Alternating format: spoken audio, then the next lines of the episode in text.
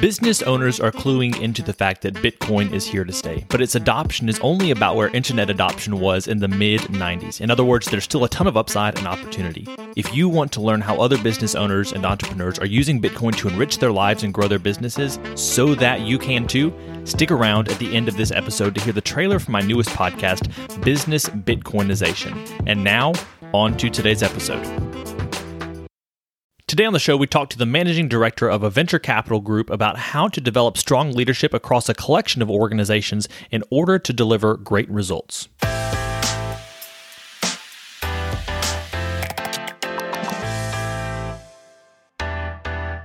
Welcome to the Life as Leadership podcast. I'm your host, Josh Friedeman, and our guest today is an entrepreneur, venture capitalist, author, leadership professor, and nonprofit philanthropist. He brings a variety of value creation topics to entrepreneurs and business leaders. His ideas and actionable takeaways are captured in his five books, the most recent being The Influential Leader Leading at the Tip of the Spear. Here is Sam Palazzolo. Sam, welcome to the podcast. Thanks for having me, Josh. So, I like to start off every single interview with a few questions that help us to get to know you better as a leader and give us some insight for our own lives. So, you ready for these? Sure, fire away. What is some lesson, saying, or experience that continues to influence your leadership to this day? Oh, this is a good question. Um, you know, I, I'm super fortunate. I have had really great leaders that I worked for uh, when I was kind of cutting my teeth in the corporate workforce. Uh, I was born and raised in the restaurant business, though. And I would still say that everything that I do today comes from that restaurant background, uh, from a level of service, the quality of and, and, integrity of what it is that we produce. All of those types of things come from uh, the restaurant background that I have. But uh, as I mentioned, I, I've been super fortunate. I work with some really awesome leaders out there. Use three descriptors to finish this sentence. A leader is. I think a leader is someone that sees um, I think a leader is someone that uh, does or they, they do. And I think a leader is someone that delivers. And, and that's kind of the approach that we have, you know, at, at my firm uh, with the business transformation consulting work that we do. See, do, deliver. That's our approach. What is a question that leaders should be asking either themselves or others? I think the this another great question. A leader should ask themselves how it is that they can do more, but operate at a higher dollar production value. So, in other words, if they put a dollar value on their most recent hour, what was the dollar threshold that they would earn if they were a consultant? And how is it that they can bill themselves more and do more in the process? What's a book that you would recommend to leaders? Yeah, the book that I read uh, recommend to every leader besides mine, obviously, because that's self-serving. But the the book that I recommend to everyone is uh, Robert Cialdini's Influence and Persuasion book. Uh, it was really uh, the work that I did with uh, Robert when I was with Toyota Lexus. Um, we were we were attempting to try and figure out how it is that we could sell more vehicles, sell those vehicles at greater gross profit and have customers not only return to repeat repurchase, but advocate on our behalf. That's kind of the study that uh, we conducted at Toyota. Robert's work as the foremost expert in social psychology on influence and persuasion at Arizona State was crucial to that work. So his work, and I think he just came out with a, a new edition, and I think he threw in another or a new uh, principle of influence and persuasion, having to deal with the social aspect of life today. If you could get every listener to start doing something this week to help them be a better leader, what would that thing be? you know, we just we ju- I just had this conversation this morning because I, I I still I work with a series of coaches. We have a we have a sales coach that works with me. We have an executive coach that works with me, and I have a chief of staff who acts as kind of a all around executive coach the the thing that we are looking at is you know let's do it. Uh, that's kind of our, our, our motto for 2021 is catch up. Uh, in the past, we typically have, uh, and I'm an accountant by training, so I'm probably guilty of it, Josh, where there might be a little analysis paralysis taking place. We want to make our best calls given the information that we have at present and then launch forward.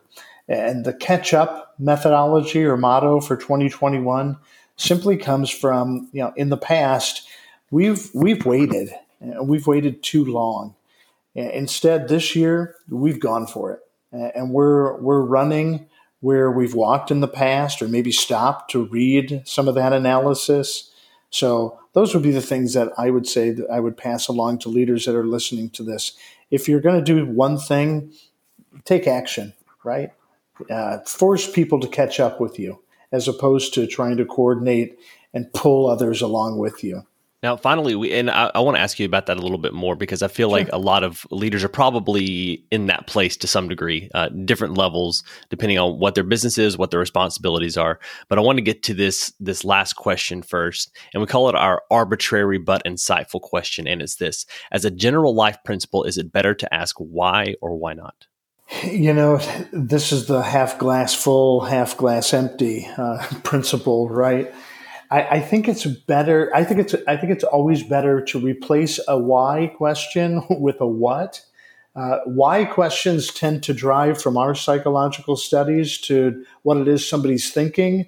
A what question, if you can rephrase it, uh, will drive towards the heart or the emotions that are involved. So we want to move away from you know heady answers and move it more towards what are the emotions and the gut check that we need to compensate for. So maybe a curveball in and of itself. Why? Why not? I would ask, how can you rephrase those into a what type of a question? That that's what we do at the firm. That, that's how it is that we are trained. We'll be back with the rest of our interview right after this. As the leader of your organization, you have a lot on your plate. You work most of your day, leaving you little time to think about your own development. There's a resource for you, and it's called the Leadership Action List. Get the best leadership development tips for leaders by leaders at leadershipactionlist.com. The best news it's free. Once again, for a year's worth of weekly leadership development, download the Leadership Action List at leadershipactionlist.com. I'm excited to interview you today, talk to you a little bit about your experience as a venture capitalist, experience uh, helping businesses grow through consulting as well.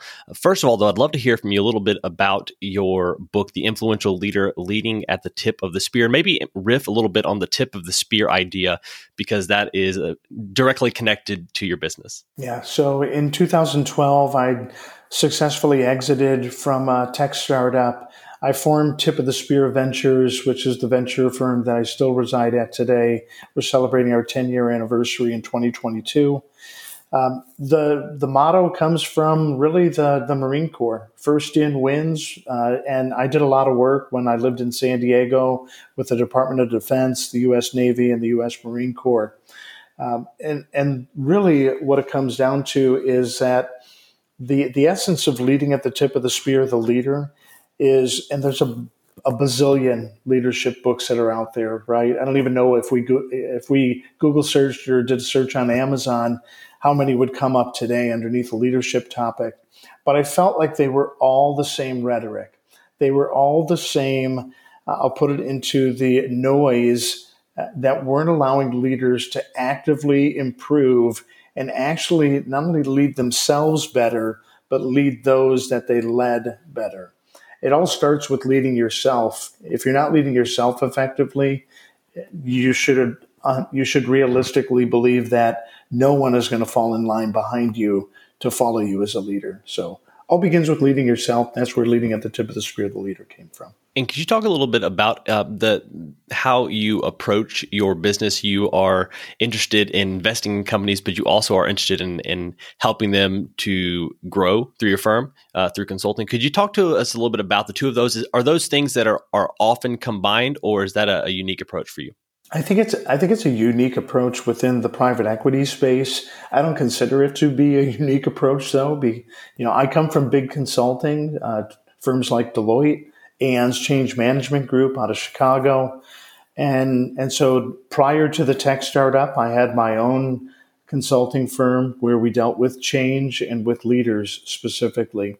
When I went to form Tip of the Spear Ventures, I had one of my senior partners ask me if we were going to put the band back together, so to speak. And, and I said, yeah, I would love to do that.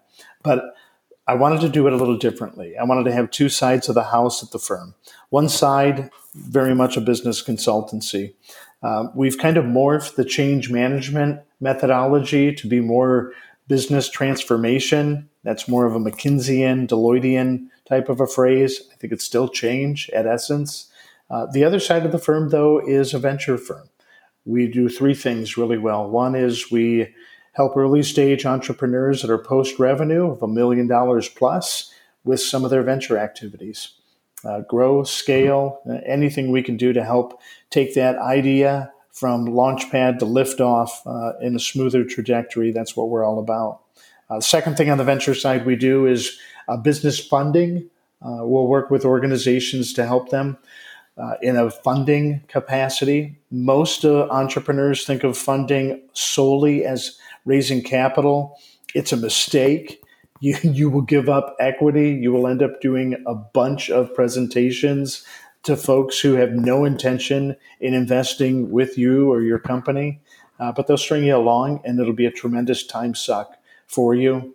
Uh, we think a better model is customer funding, and it's some of the work that I did with the University of London uh, to help identify five different areas in which entrepreneurs can raise funds through customer activities. Uh, the third and final area that we do on the venture side of the house, we're a really good M&A firm. Uh, we were late entrants to the party. We've only been in the space for about the last three years, but we we love baby boomer led organizations that are in those unsexy industries like manufacturing and construction. But those baby boomers have led those organizations for years. They're, they don't have a clear line for succession. Uh, no heredity, no kids, no nieces, nephews, no second in command who can step up, uh, wants to buy the organization.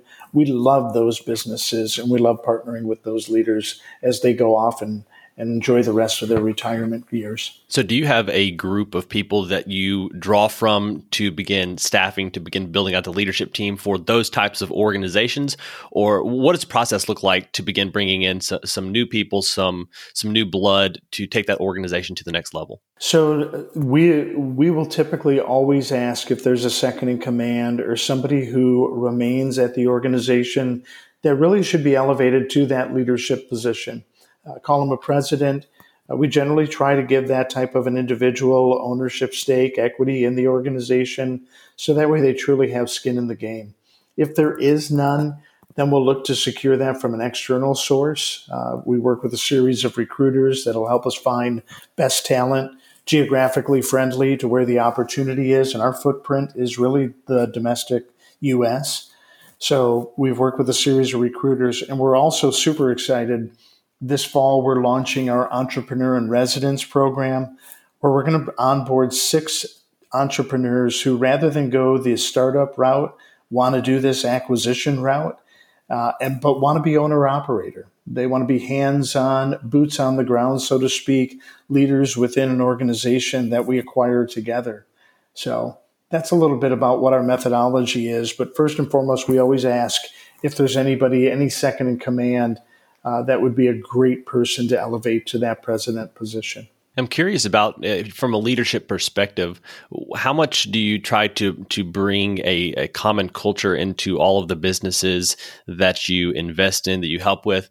Are, are you looking to bring some alignment there, or do you just want to make sure that you're able to provide uh, the support as they need it for their own culture? Yeah, we, we typically look at it from the perspective of we're, we're very respectful of the legacy of the previous leadership regime, the previous owner, and what it is that they've built over the past 20, 30 plus years. But it is one of those things where we want to indoctrinate them into the tip of the spear methodology and culture. And part of that consists of, you know, we do a we do a monthly roundtable with all of our presidents that are the owner operators in place at the businesses that type of a roundtable, Josh, consists of getting together for a full day. Typically, we'll have one of the leaders that's on the hot seat, so to speak, where they get to talk about either that million dollar opportunity that they're trying to chase down, or maybe that million dollar expense that they're trying to avoid unnecessarily. Um, and it's really from a roundtabling perspective that they discuss what that challenge or opportunity is. Uh, there's a round of clarifying questions and then there's a round of actionable advice presented. It's up to the leader then to take that information, say what it is that they're going to do as they move forward, um, and then report out at the next monthly meeting. And so, so that's kind of how it is. That's our culture. It's one of change. Go figure for the the group that has a business transformation consultancy. But it is one of those things where you know it's a continuous improvement initiative. That's kind of the Kaizen methodology that I learned when I was with Toyota Lexus. Uh, kind of the uh, cont- never-ending continuous improvement. And so, so that's what we're all about, and that's what we want to have indoctrinated we don't look at that as necessarily, if you think of a business as cake, uh, we don't look at it as replacing the cake as much as just putting a real nice icing on top of it. So I like that that monthly roundtable approach that kind of has a, a mastermind sense to it. I'm curious, how do you set people's expectations to where they're open to asking for that help because i can imagine that in at least certain situations certain people could bring an ego to the table that would make it more difficult to open up about their difficulties especially as the the top of the organization yeah uh, great question we're a sharing culture right uh, to a fault i will share uh, i had the opportunity to work with a leader one time who who described sharing as their gift and and I want to pay that forward with the work and with the leaders that we do. Uh, sometimes ego is an issue, but I think it's one of those things where it's a confidential atmosphere, it's a safe atmosphere. You're with your peers, and let's face it, it is lonely at the top. Uh, there's not a heck of a lot of places to turn to uh, to look for guidance, perspective, sharing. And that's really what the atmosphere that we want to create. It's been really amazing, though, to look at the leaders who have come in. They might have been a little standoffish. We obviously we attempt to interview for that, uh, but it is one of those things where once you get the hang of it and you recognize that this is a way to not only grow my organization but to scale it and the sharing aspect of it, you know, we've kind of adopted a Deloittean uh, partner model when it comes to compensation for our presidents or the owner operators that are boots on the ground. You know, they obviously get the majority of their compensation from their own operations performance, but there's also kind of a partner pool sharing, something that Deloitte and all the other big consulting firms have implemented where annually the reserves, the monies that are left over, portion of that gets distributed to the partners. Likewise with us, we distribute a portion of each one of the enterprise's operations to the, the presidents, these owner operators that are boots on the ground. So they've got a vested interest not only in themselves, but in everybody who's sitting around that table with them. Do you recommend they take that or other types of things that you might model to their own organizations and play at that organizational level as opposed to the larger um, venture capitalists, everyone comes from different businesses to the roundtable. Do you recommend they take that to their own organization? Yeah, absolutely. You know, I think some of the early success I had as a change consultant was doing exactly that. It's getting together a cross functional group, a group of uh, team members from the organization that are from different departments, and have them come together over an opportunity or a challenge. And identifying what the current state is, describing what the ideal future state is, and then kind of architecting how do we get from here to there. And, and a lot of that can be driven back to the organization from those mastermind with principles. So you mentioned earlier running where you've walked. I'd love for you to talk a little bit about that and maybe give leaders who are listening to this podcast an idea of how they might be thinking through running where they've walked. Yeah, and I mentioned I'm an accountant by training, so I have this uh, the opportunity to perform the analysis paralysis moment. I I'll give you a recent challenge that that we experienced at the firm. Uh, we were a long time investor as well as a, a, we used the tool of one of our tech startup firms. Um, the tech startup was acquired by a private equity firm, so good lesson for us. The private equity firm uh, that acquired the tech offering, they did a couple of things that really kind of reflected poorly on the industry. They did the typical things of they stripped out some of the services. They did away with the bulk of their customer uh, experience or their customer satisfaction or service team. And, and lastly, they raised the prices. not not just like a you know a ten percent. They they went for the gusto. They almost three xed what the prices of this tech offering was, and it's a SaaS offering, and and, and I, I couldn't believe it. My traditional sense would be uh, that I would want to analyze what exactly was going wrong. Maybe the folks who were leveraging it within the firm, maybe they weren't utilizing it properly. Uh, but in talking with them and then talking with the company, uh, we found out that, yeah, we're utilizing it to the best of our abilities. The services that we used to have access to were no longer available. Um, it wasn't like we even could buy them if they were available, they just stripped them out. The support took forever to get back with us and even to get back with me. And you would think I'd be running an inner loop within the, the leadership of the firm. Uh, but the, the thing that, that we also looked at was what are the costs associated with this? The costs, um, Josh, I mentioned they were they're almost three x what they were before.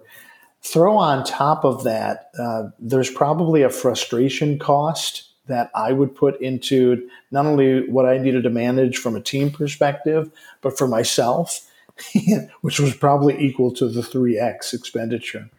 But we ended up going with another provider, a strategic partner in the tech space, uh, who had a very similar and we think better. We didn't go with them originally uh, because, as I mentioned, we were we were in the space as investors and looking at it we we decided to go with them, even though they are about a 10x type of an expenditure. So it's significantly more expensive.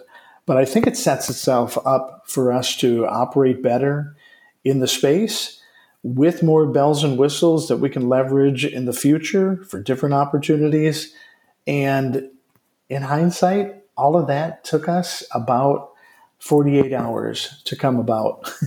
and in the past, that might have taken, I mean, heck, it could take five plus weeks to do, uh, where we sit on it.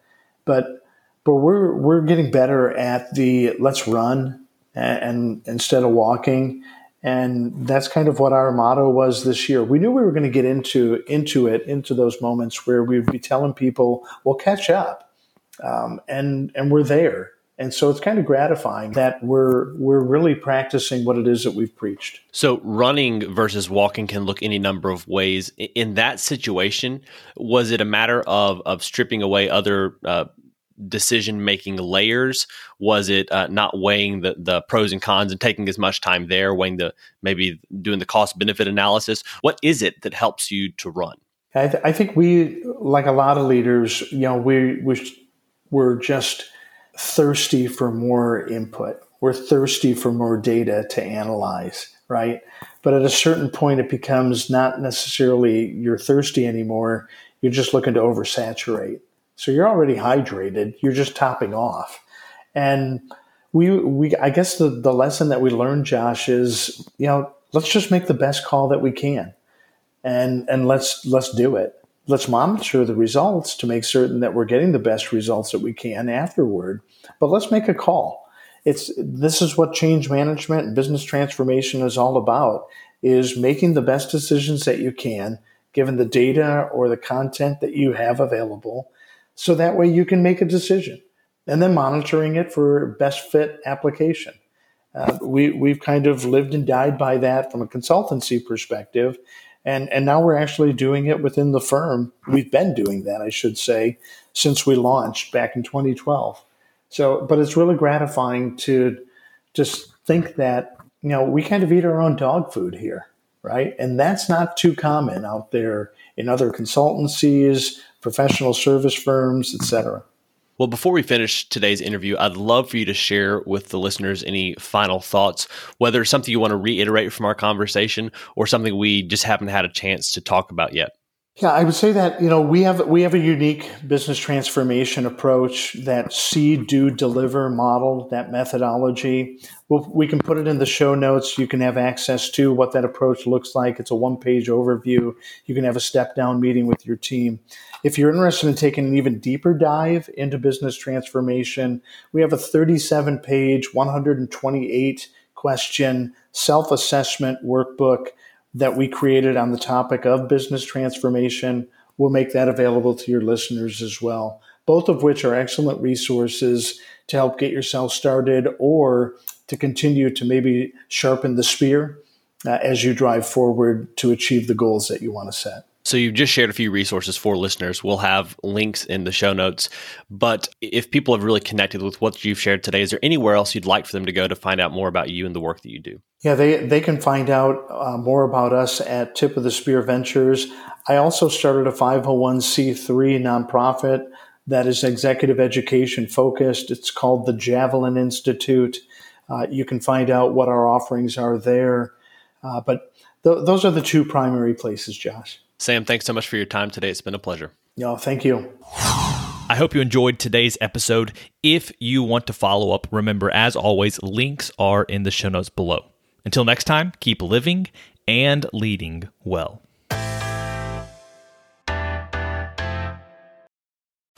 Hey, thanks for checking out this trailer for the Business Bitcoinization Show.